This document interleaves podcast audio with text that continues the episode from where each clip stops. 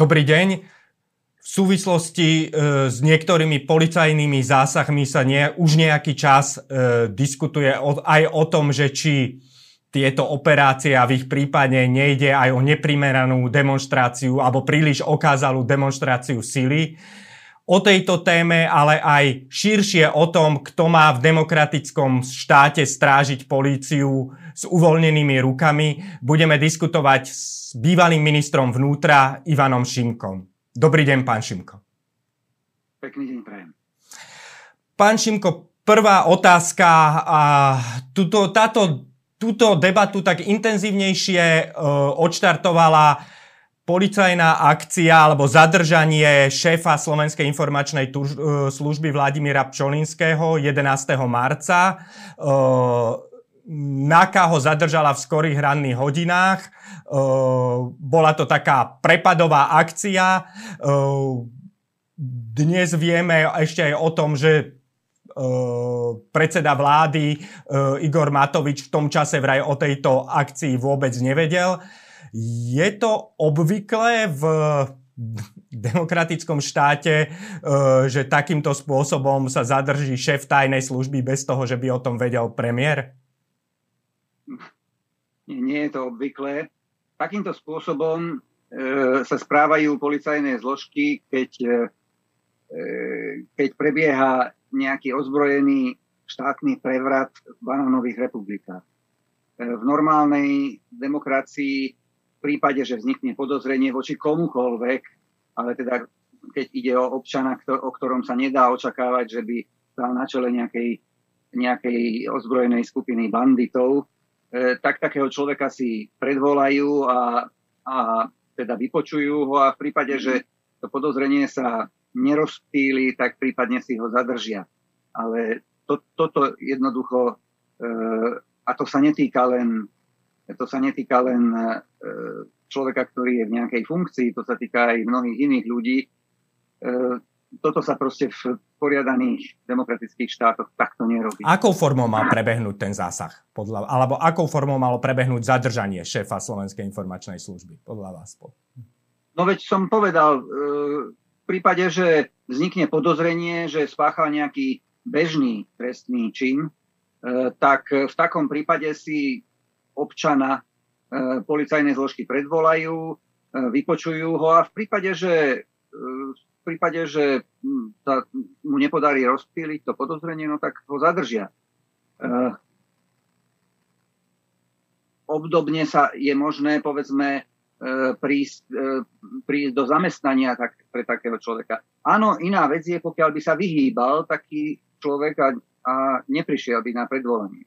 Uh, taký zásah, ktorý vyžaduje veľmi rýchle a možno aj razantné, uh, razantné konanie, taký zásah je primeraný vtedy, keď sa očakáva, že by povedzme, keď sa zasahuje proti nejakej skupine banditov, ktorá povedzme by mohla byť ozbrojená, ktorá by mohla klásť odpor, tak vtedy áno.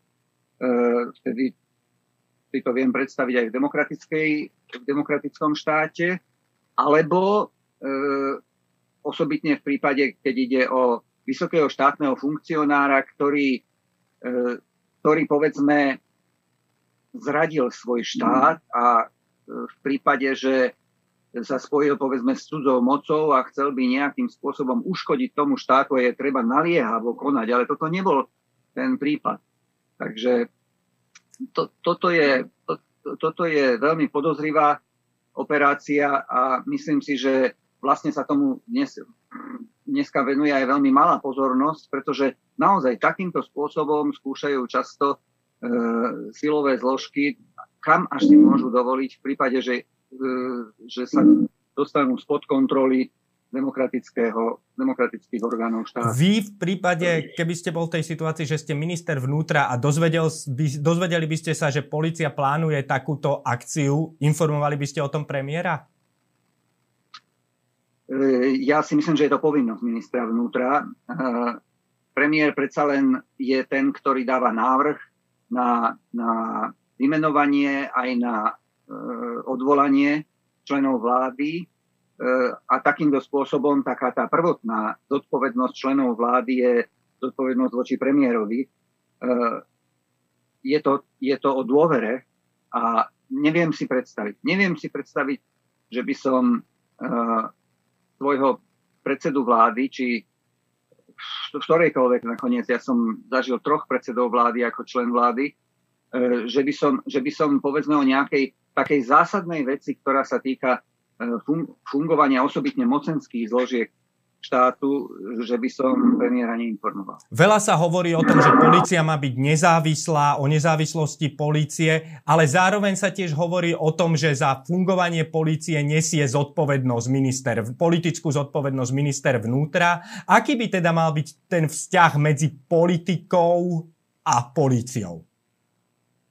Polícia nemá byť nezávislá. Polícia je súčasťou výkonnej moci štátu, výkonná moc štátu nie je nezávislá, výkonná moc štátu je zodpovedná, e, zodpovedná parlamentu a parlament je zodpovedný občanom Slovenskej republiky a e, volené orgány v podstate majú možnosť zasiahnuť v prípade, že výkonná moc nefunguje tak, ako si to e, predstavujú. E, poslanci teda, tak e, má možnosť vysloviť nedôveru vláde alebo členovi vlády a rovnakým spôsobom i e, títo členovia vlády, keďže sú na čele e, jednotlivých sektorov e, tej výkonnej moci, tak majú, mali by mať nástroje na to, aby, aby mohli niesť zodpovednosť za to, ako tieto zložky výkonnej moci fungujú. To znamená, to znamená v prípade, že ide o políciu, tak policia je služobne podriadená konečnom dôsledku prezidentovi policajného zboru a, a v takom prípade, v takom prípade ten polica, prezident policajného zboru je priamo zodpovedný už ministrovi za to, že policia koná v súlade so zákonom a spôsobom, ktorým má konať. No len čo potom s tým väčšným problémom, ktorý sa objavuje a to je, že politické zneužívanie policie alebo zneužívanie policie na politické účely, e, bránenie vyšetrovania politikmi a podobne. Na to sú voľby. Na to sú voľby v prípade, že, e, že výkonná moc, e, respektíve, aby som to ešte povedal, na to by mohol byť aj sebavedomý parlament. V prípade, že poslanci zistia, že, že, že zneužívajú moc alebo že bránia riadnemu e, výkonu výkonnej moci, e, tak, e, tak môže príslušného člena vlády alebo, alebo alebo celú vládu odvolať. V prípade, že to neurobí, v prípade, že to je tak, ako to väčšinou u nás býva, že vlastne ten, ten parlament je, je tak povediať e, poslušným e, poslušnou mašiné, hlasovacou mašinériou, no tak potom si musíme počkať na to, že o týchto veciach rozhodne, rozhodne občan vo voľbách. Len asi keď ho... Asi keď jediná, demokrat, to je jediný demokratický mechanizmus na to, aby, aby si tie výkonné zložky e, nezačali robiť, čo chcú, e, pretože keď si začnú robiť, čo chcú, tak potom sa už nebudú zodpovedať nikomu. Potom už bude rozhodovať, kto má, kto má viac samopalov. Uh, tomu rozumiem, ale asi keď hovoríte, že policia by uh, nemala byť nezávislá. Asi to nemyslíte tak, že politici by mali zasahovať do vyšetrovania policajného? To je iná otázka. E, rozlišujeme politickú zodpovednosť celkovo za činnosť a rozlišujeme procesnú, e, procesnú nezávislosť. Áno, aj v tzv. prípravnom konaní e, by mali byť tie, tie orgány činné v trestnom konaní, ktoré tam vystupujú, to znamená, to sú policajné vyšetrovacie orgány a, a prípadne aj takéto zasahujúce. E, a, a teda e, orgány prokuratúry by mali byť procesne nezávislé, ale to neznamená, že by mali byť mimo akúkoľvek e, spolo, e, mimo akýkoľvek systém spoločenskej zodpovednosti. A teda keďže ide o výkonnú moc, tak by mali byť e, zodpovedné prostredníctvom volených funkcionárov, v podstate občanov. Kedy by ten politik mal zasiahnuť? Uh... Ešte chcem, ešte, ak môžem ešte doplni, do, rozviesť trošičku tú odpoveď, lebo tá otázka je veľmi dôležitá. My sme zažili, my starší, sme zažili zásah aj do tejto procesnej nezávislosti, ktorý bol veľmi bolestivý a ktorý, na ktorý sme veľmi citlivo poukazovali. A bolo to v čase po únose syna prezidenta Michala Kováča, kedy začali tu, tento trestný čin vyšetrovať e, policajné orgány, proste vyšetrovatelia. V tom čase ešte bola osobitná vetva, boli vyšetrovatelia a osobitná vetva policaj, e, policajný zbor, ale to teraz nebudem, e, to, to teraz nebudem komplikovať tým. A priamo na zásah pre, vtedajšieho premiéra Mečiara e, došlo k výmene, alebo teda možno to bolo na zásah ministra vnútra, no ale nepochybne to nebolo bez vedomia tedajšieho predsedu vlády, e, došlo k výmene, výmene vyšetrovateľov, pretože e, sa vyšetrova, e, vyšetrovanie nepo, ne, nevyvíjalo tak, ako si, tak, ako si vtedy vláda predstavovala. Áno, toto je zásah do procesnej nezávislosti, pretože, pretože na to existujú mechanizmy, kto má dostať ten prípad a už potom ten, po, potom ten prípad, o tom prípade má rozhodovať. E, a, a teda náležite sme v tom čase na to aj poukazovali. Ale je to odlišný spôsob, odlišná forma e, nezávislosti, ako, ako je napríklad nezávislosť sudcov, ku ktorej sa asi ešte dostaneme. Uh, položím ešte raz teda tú otázku, ktorú som dal predtým, že, že ako by teda, ako môže teda politik zasiahnuť do uh, činnosti policie? E, politik nemá zasahovať do tej procesnej nezávislosti, ale má dbať na to, aby sa dodržiavali, dodržiaval zákon samozrejme a, a teda aj, aby sa primeraným spôsobom používali, používala donúcovacia moc štátu. Primeraným spôsobom. To, a to sa týka aj napríklad toho, že áno, nemá sa ísť proste s kanónom na zajace. V prípade, že, v prípade, že E, ide o normálnu bežnú kriminálnu činnosť a teda úplatkárstvo je nepríjemná kriminálna činnosť, ale je to, je to normálna bežná kriminálna e, činno, činnosť, e, tak je treba použiť normálne administratívne postupy a nie, nie nie proste prepadové jednotky. No ešte to má aj taký rozmer, že dnes, keď sa pozeráme napríklad na zábery zo súdnych siení alebo zo súdnych procesov, tak tie súdne siene sú plné ozbrojencov, ťažko ozbrojených e, so samopálmi, ktorí tam stoja a podobne. Je to, nie je toto tiež trošku len taká, že neprimeraná demonstrácia síly zo strany policie? Ja si myslím, že je.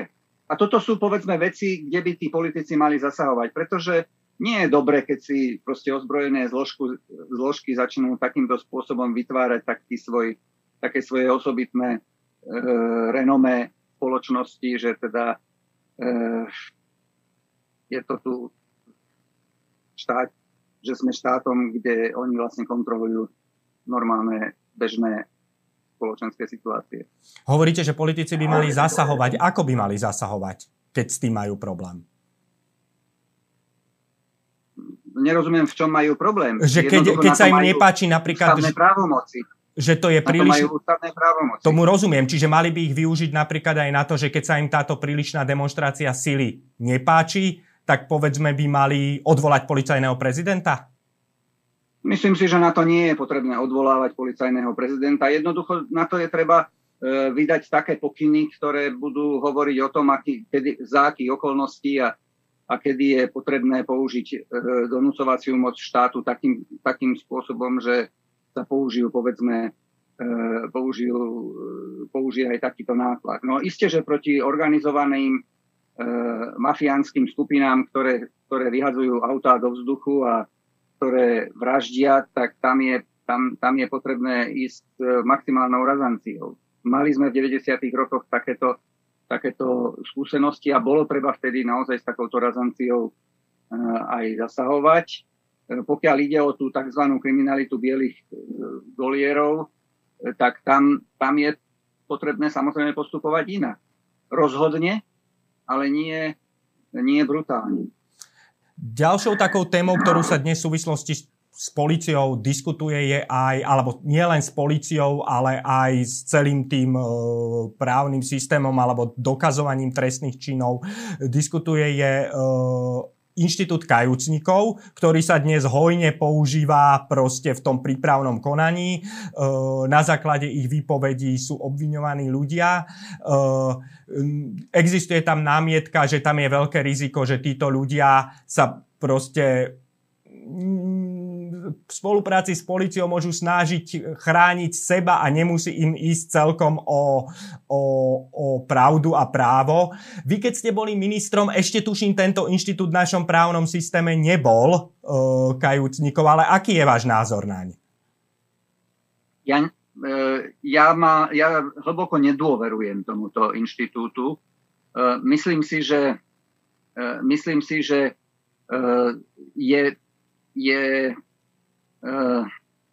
jeho výpovedná uh, výpoved, uh, jeho výpovedacia hodnota je naozaj veľmi nízka, pretože ten človek, voči ktorému sa vedie trestné stíhanie a navyše je vo väzbe, tak ten človek samozrejme, že má záujem, má záujem jednak sa dostať z tej väzby a jednak podľa možnosti dopadnúť nakoniec aj v tom prípravnom konaní tak, aby, aby sa čo najmiernejšie posudzovalo jeho konanie.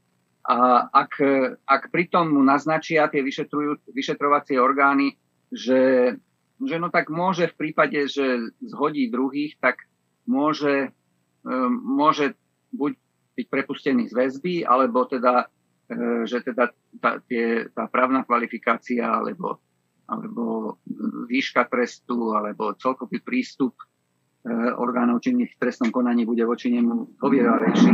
Je to podľa môjho názoru eh, jednak aj mravne nechutný obchod a navyše si myslím, že nikto, nikto nemôže považovať, nikto normálny nemôže považovať takéto svedectvo za rovnako hodnotné ako povedzme svedectvo človeka, ktorý, ktorý nie je pod takýmto tlakom. Takže ja si myslím, že to nie je dobrý inštitút. Na druhej strane je tu ten argument, že vlastne bez tohto inštitútu sa nedá efektívne bojovať proti organizovanému zločinu. Však prebrali sme ho vlastne z tých modelov v Taliansku, kde sa používa podobne práve, práve s týmto argumentom. No, e, ja by som s Talianskom veľmi neoperoval, pretože ja si pamätám, keď sme hovorili o, keď sme kedysi hovorili e, s talianskými e, orgánmi o tom, ako, ako bojujeme proti mafii, tak e, vtedy, vtedy sa nás tak len medzi rečou pýtali, že, že teda koľko sudcov a koľko svetkov a koľko policajtov nám mafia zabila No a tak my sme povedali, že nikoho ešte zatiaľ našťastie pán Boh zaplať. A oni sa len tak usmiali, no a to tak tu máte mafiu, alebo teda fakt s ňou bojujete.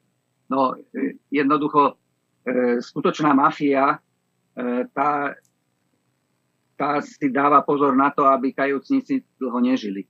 To, to je jednoducho najsilnejší mechanizmus, ktorý vedie k tomu, že ten zákon Omerty sa to tuším volá, ten zákon je veľmi tvrdý. Toto u nás nie je. Toto u nás nie je. my sme v úplne inej kriminologickej situácii na Slovensku. Pán Boh zaplať. To je, to je lepší prípad a preto využívať tento uh, inštitút je podľa môjho názoru len návod na to, ako, ako vykonštruovať E, predom možno spravodlivé, ale, ale vykonštruovať si ľahšou cestou nejaké, nejaké budúce rozhodnutie. E, myslím si, že je treba postupovať, oni majú svoj význam, e, sú za tým stáročia rozličných zápasov a mnoho, mnoho ľudského nešťastia, nespravodlivosti a krvi. Tie, tie klasické princípy právneho teda trestného procesu. Ešte by som rád možno zdôraznil to, že to, čo máme my, to, čo je naozaj u nás podľa môjho názoru veľmi, e, veľmi zlé, alebo teda ne, nevýhodné z hľadiska toho, aby sa napokon rozhodovalo spravodlivo, je to, že to, tá fáza toho tzv. prípravného konania trvá veľmi dlho. E, trestné konanie sa člení na dve fázy. E, najskôr je to tzv. prípravné konanie, ktoré teda vedú e, vyšetrovacie orgány pod dozorom prokurátora a o niektorých zásahoch do, do slobody už rozhoduje e, príslušný sudca, ale ten sudca ešte nerozhoduje o samotnej veci. A potom, keď, keď tieto orgány dospejú k názoru, že teda e, trestný čin naozaj spáchaný bol, tak sa podáva obžaloba a potom je druhá fáza a tá je pred súdom. E, myslím si, že ďaleko, ďaleko účinnejšie a aj lepšie je, sú tie, je také usporiadanie trestného procesu, e, v ktorom to prípravné konanie nejaké väčšinou musí byť, ale je čo najkračšie a, a čo najrychlejšie sa dostane, e, dostane m, tá vec pred súd. A čo to znamená, a... že čo najrychlejšie? Koľko by to malo trvať? No tak to, to, to vieme, že v mnohých krajinách, kde, ktoré majú e, bohatú tradíciu a, a sú to demokratické krajiny, sa aj zložité veci dostanú pred súd niekedy aj rádovo v týždňoch. Lebo zasa tie orgány, teda tá, tí prokurátori musia na základe niečoho predložiť tú obžalobu. Čiže nejaký čas asi potrebujú v tom prípravnom konaní. Veď, veď áno, ja súhlasím s tým, aj však som to povedal, že nejaké prípravné konanie byť musí, ale je mnoho vecí, ktoré nakoniec nie je potrebné, aby sa povedzme to dokazovanie vykonávalo viac aj, aj v prípravnom konaní, aj na súde. E, jednoducho e, tom, na, lebo na tom súde má, e, má je, je to postavenie tých strán aj toho, aj toho obžalovaného, aj, aj e, teda štát, ktorý je reprezentovaný e, prokurátorom alebo štátnym zástupcom, e, tak, e, tak je inakšie. No a toto si myslím, že, toto si myslím, že ešte nás čaká ja keď som bol v tých svojich príslušných funkciách, tak sme, tak sme nad tým veľa, veľa uvažovali, rozmýšľali, ale dával som na odborníkov vtedy veľa, až treba dávať na nich. Napriek tomu si myslím, že to prípravné konanie u nás trvá nesmierne dlho a nemyslím si, že to je len preto, lebo je to komplikované. Aj pri, aj, dokonca aj pri tých predpisoch, ktoré máme, E, myslím si, že veľmi často je to aj preto, lebo jednoducho tí vyšetrovatelia, e, vyšetrovatelia mnohokrát, e, môže to byť z dvoch dôvodov. Niekedy je to jednoducho lajdáctvo a inokedy to môže byť aj preto, lebo, lebo čakajú, že ten človek v tom, počas toho osobitne pri väzobnom stíhaní, keď je teda, keď je teda vo väzbe, keď nie je stíhaný na slobode, E, že očakávajú, že ten človek sa im zlomí, že jednoducho to psychicky nevydrží. Na, na to som sa chcel aj ďalej spýtať, lebo však súčasťou toho prípravného konania je aj kolúzna väzba, tak teda väzba, kde dôvodom tej väzby je vlastne to, aby dotyčný neovplyvňoval svetkov. Práve aj o tomto inštitúte sa dnes veľa hovorí, sú návrhy na zmenu, aj, aj je to vlastne už politická, politická téma. Je tá obava, že uh, vy to vlastne naznačujete, ale tak sa to spýtam, že je tá obava, že kolúzna väzba vlastne neslúži tomu pôvodnému účelu, ale ako keby nástroj na rýchlejšie zlomenie, uh, zlomenie toho obvineného na mieste? Môže. Môže, ale teda ja ja e, zase trošičku, e, trošičku aj teórie je treba povedať k tomu. Nie teórie, ale jednoducho tak, jak je to v našich právnych predpisoch.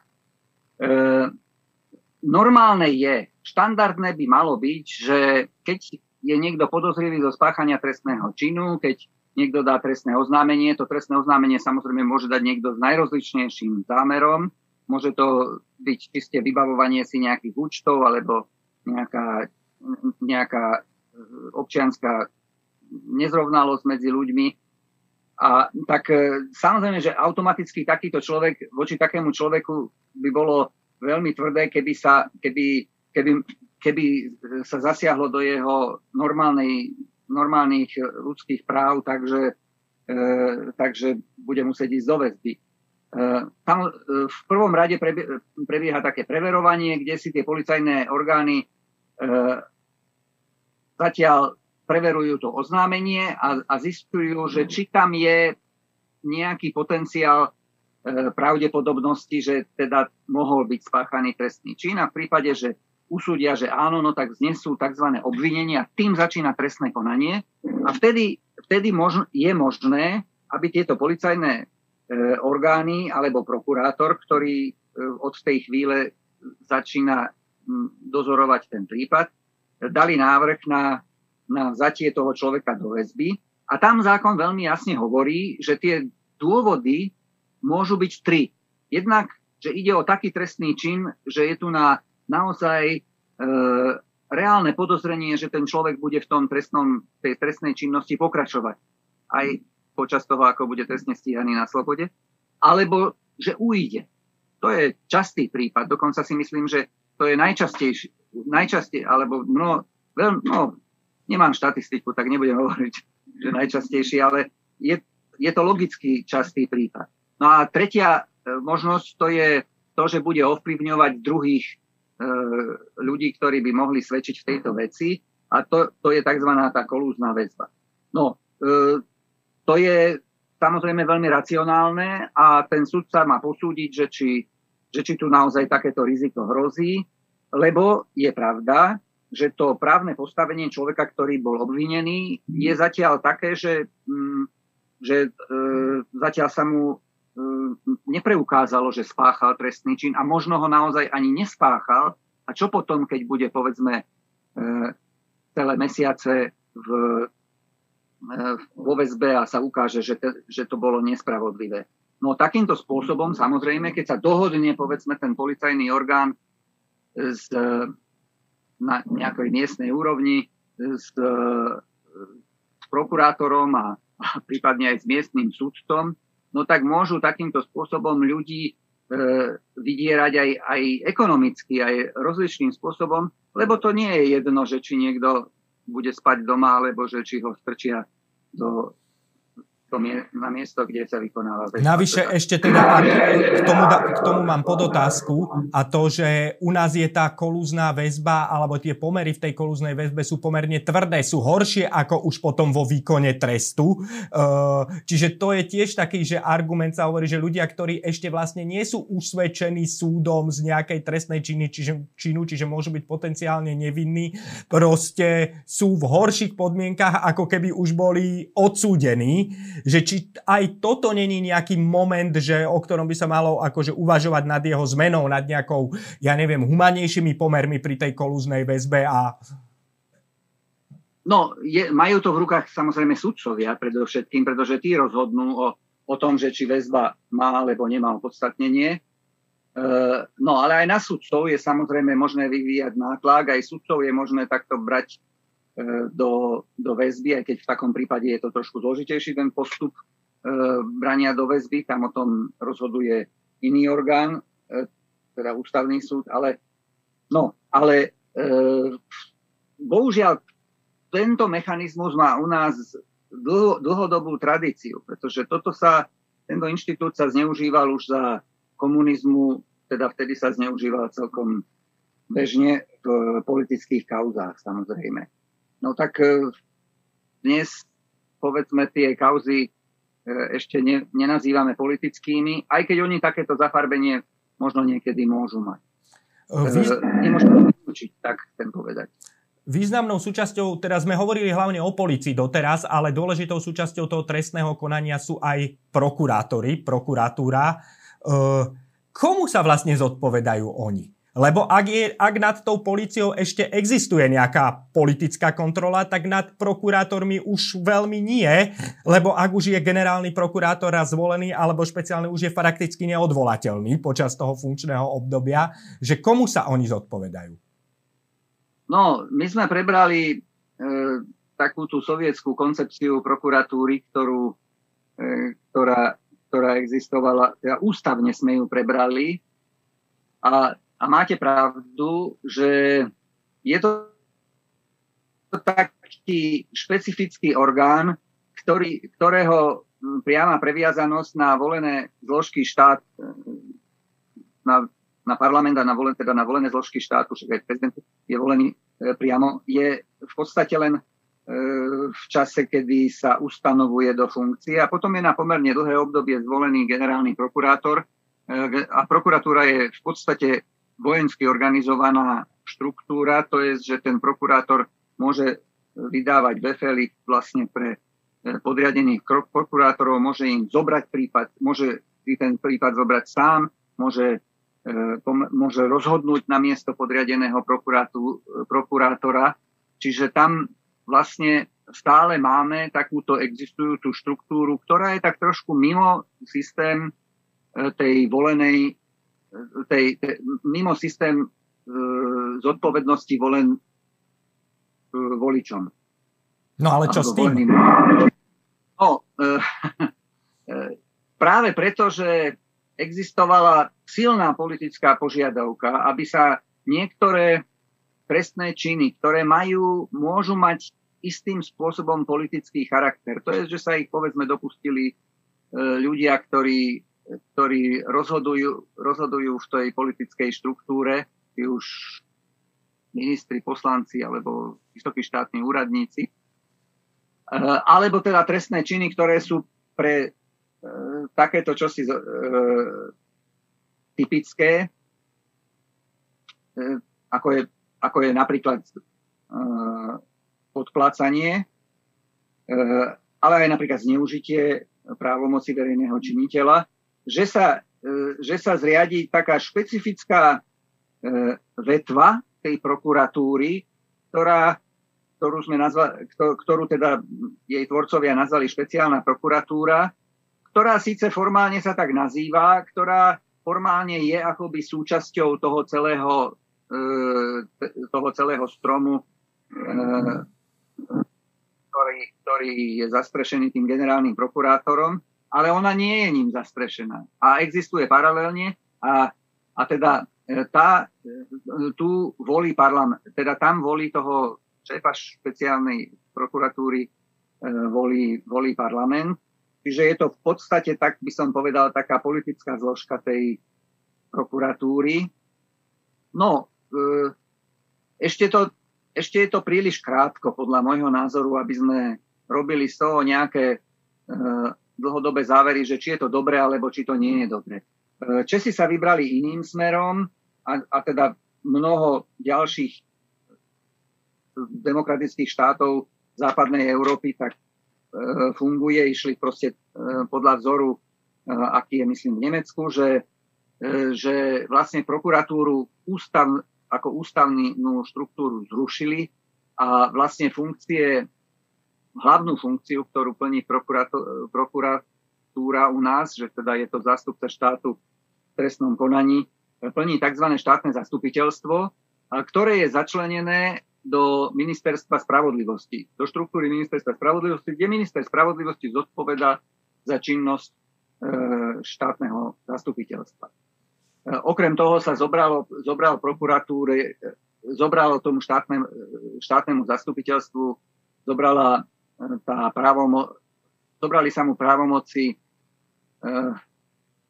tzv. netrestnej oblasti, pretože u nás prokuratúra môže zasahovať aj do rozhodnutí, do rozhodnutí orgánov verejnej moci a je to ten, tá sovietská koncepcia, že prokuratúra je strážcom socialistickej zákonnosti, no tak my sme po revolúcii vypustili tú socialistickú, ale, ale jednoducho je to taký orgán, ktorý ktorý môže zasahovať do všeličoho. Ja sa teda, ja len to trošku ešte upresním, ja sa na to pýtam kvôli tomu, že pred 8 rokmi prebehla na Českom úrade vlády policajná akcia, pri ktorej bol e, kvôli podozreniam z korupcie zadržaný vtedajší český premiér Petr Nečas. E, e, časom sa ukázalo, že vlastne ani tieto podozrenia vôbec neprešli na súdoch. Proste tá korupcia sa, tej, tú korupciu sa na súdoch nepodarilo českému pre, premiérovi dokázať. Lenže Išlo o človeka, išlo o situáciu, keď bola vlastne zničená tomu človeku politická kariéra, osobný život, rodina bola zasiahnutá a všetky tieto veci okolo toho. Eh, ale akú nesú zodpovednosť tí prokurátori, ktorí túto akciu vtedy dozor a s ktorým požehnaním tá akcia prebehla? Žiadnu. Žiadnu. Proste politicky... No, to bolo, Politicky zničili bola... človeka, ale nenesú za to žiadnu zodpovednosť. Čiže tá otázka je, že, že komu sa má zodpovedať prokuratúra je na mieste. To isté je, ale v Čechách, v Čechách, ako som už povedal, tam nemajú prokurátorov. No, štátni zástupcovia to boli, áno. E, štátny zástupca je začlenený do rezortu e, spravo, ministerstva spravodlivosti, čiže e, tú zodpovednosť samozrejme v tom prípade preberá minister spravodlivosti.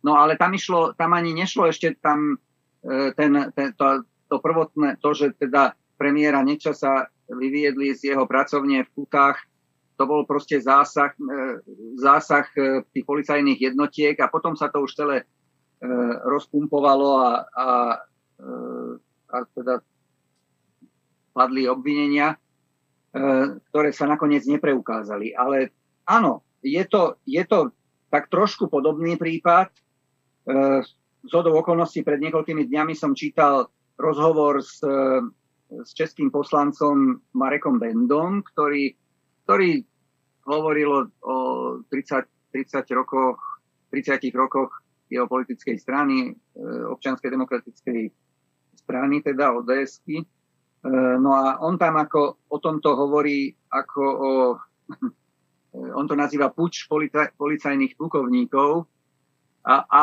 ale zo, e, nehovorí to len, teda, že teda uškodili Nečasovi a možno ich strane, ale on hovorí, že tam sa kde si začal taký rozklad tých štátnych inštitúcií, že jednoducho každý ide tam, pokiaľ, e, pokiaľ má právo, pokiaľ má možnosť. No tak tí, ktorí majú samopaly, tak idú niekedy ďalej, než, e, než tí, ktorí sa správajú len podľa ústavy. A to je, roz, to je, to, to je rozklad. No tak neviem to posúdiť, pokiaľ ide o Českú republiku, ale u nás si myslím, že by sme sa mali vedieť poučiť zo zlých prípad, príkladov aj inde a jednoducho nedopustiť, aby, aby, sa, aby, sa, aby jednoducho boli samopali nad, nad ústavu. A je, to, je tá hrozba už tak veľká, keď sa vrátime teraz k všetky tie, ktoré, tie akcie, ktoré sa trochu kritizujú, o ktorých sa diskutuje, je tá hrozba už veľká, alebo je to trošku uh, možno umelo, umelo sítená diskusia aj zo strany tých politikov, ktorí možno majú strach, že že to vyšetrovanie ich uh, uh, by viedlo k ním, že ako sa majú ľudia na to pozerať.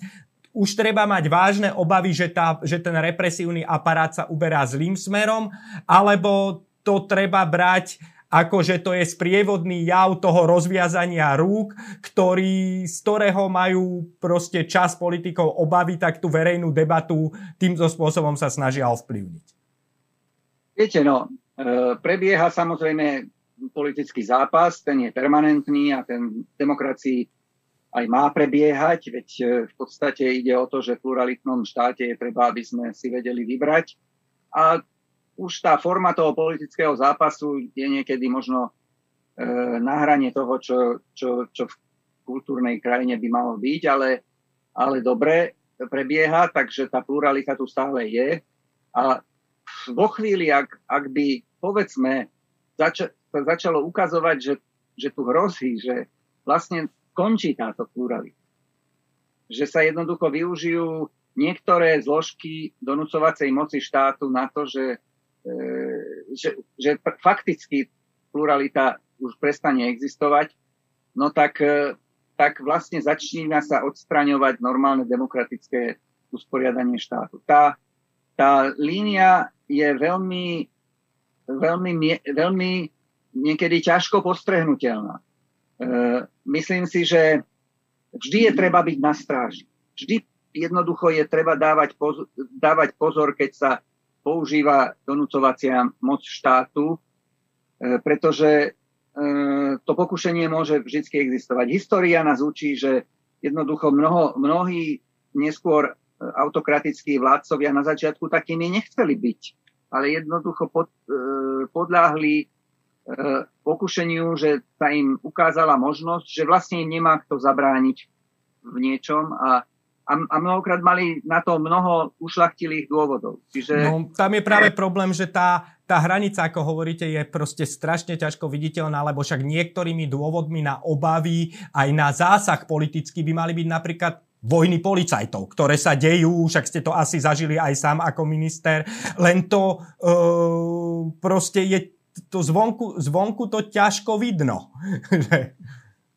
áno, áno, však ale na to je tam ten minister na to je, je jednoducho e, e, je, je logické, že všade existujú aj, aj rozličné skupiny ľudí, ktorí si vzájomne pomáhajú alebo ktorí sa zase nemajú radi, e, ktorí majú aj nejaké účty medzi sebou a, a keď majú možnosť ich vybavovať aj, aj spôsobom, ktorý povedzme nie je košer, no tak to mnohí ľudia tomu podľahnú a robia to. Osobitne v tých silových zložkách to je veľmi citlivé.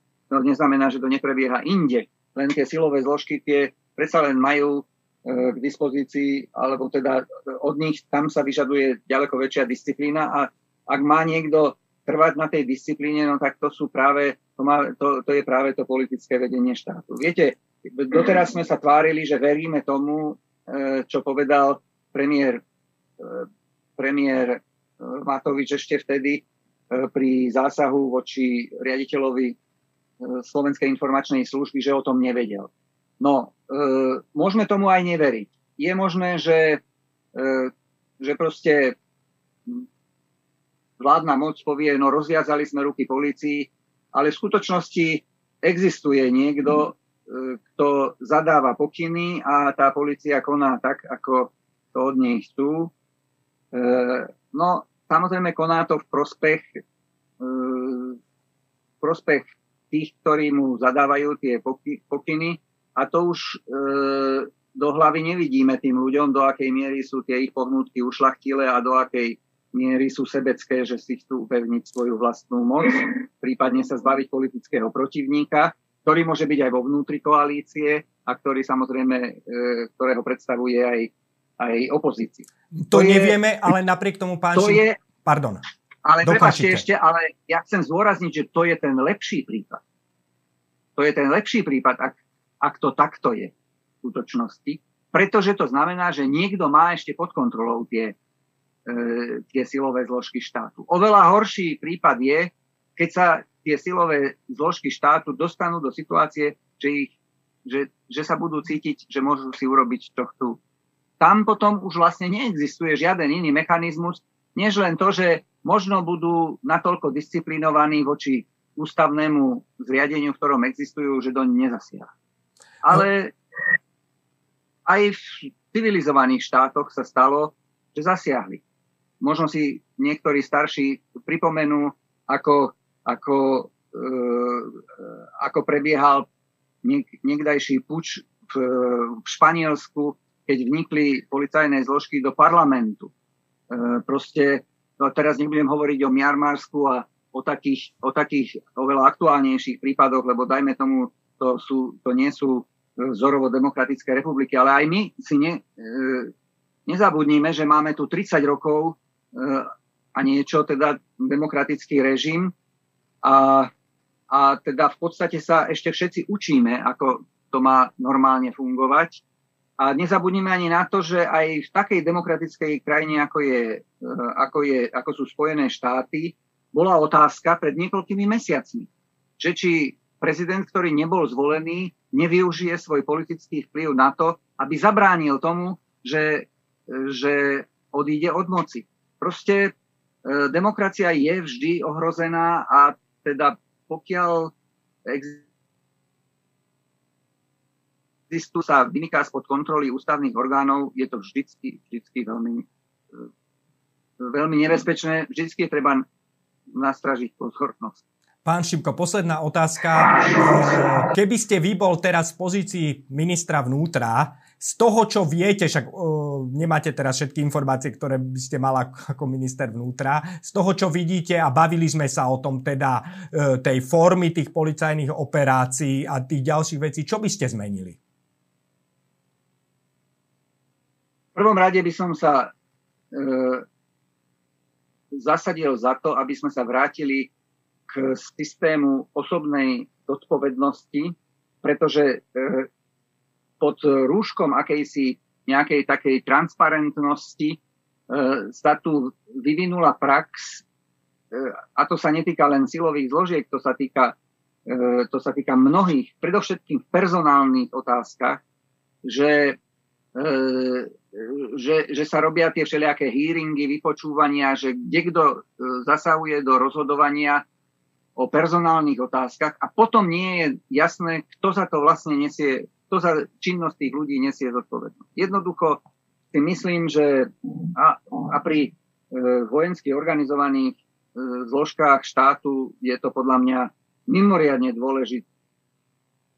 Jedna vymenúvať a odvolávať policajného prezidenta, pretože ako môže e, byť zodpovedný za činnosť polície, pokiaľ, e, pokiaľ bude môcť rozhodovať len tak, e, ako mu to nanominuje nejaký nejaký kolektívny, nejaké kolektívne zoskupenie ľudí, ktorí, ktorí, ktorí sú síce významní tým, že ich voliči zvolili, ale v zásade nenesú za to osobnú zodpovednosť. Samozrejme, dnešný minister sa môže vždy vyhovárať, no tak ja mám takého policajného e, prezidenta, akého mi odporúčil príslušný výbor parlamentu, e, čo mám s tým robiť. No tak e, obráťte sa na výbor parlamentu. A výbor parlamentu si každý povie, si, si môže povedať, no tak my sa síce zodpovedáme ako poslanci voličom, ale za všetku našu činnosť a toto my, my vlastne nemôžeme zasahovať do činnosti policie nejako, len, len akurát sme odporúčili. No, akože, no v kruhoch mimovládnych organizácií, ktoré, kruhoch mimovládnych organizácií, ktoré sa zaoberajú transparentnosťou, by ste asi neboli populárny politik.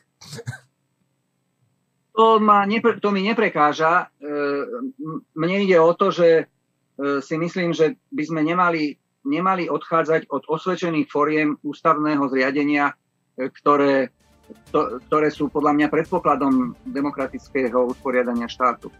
Pán Šimko, ďakujem vám veľmi pekne. Dovidenia.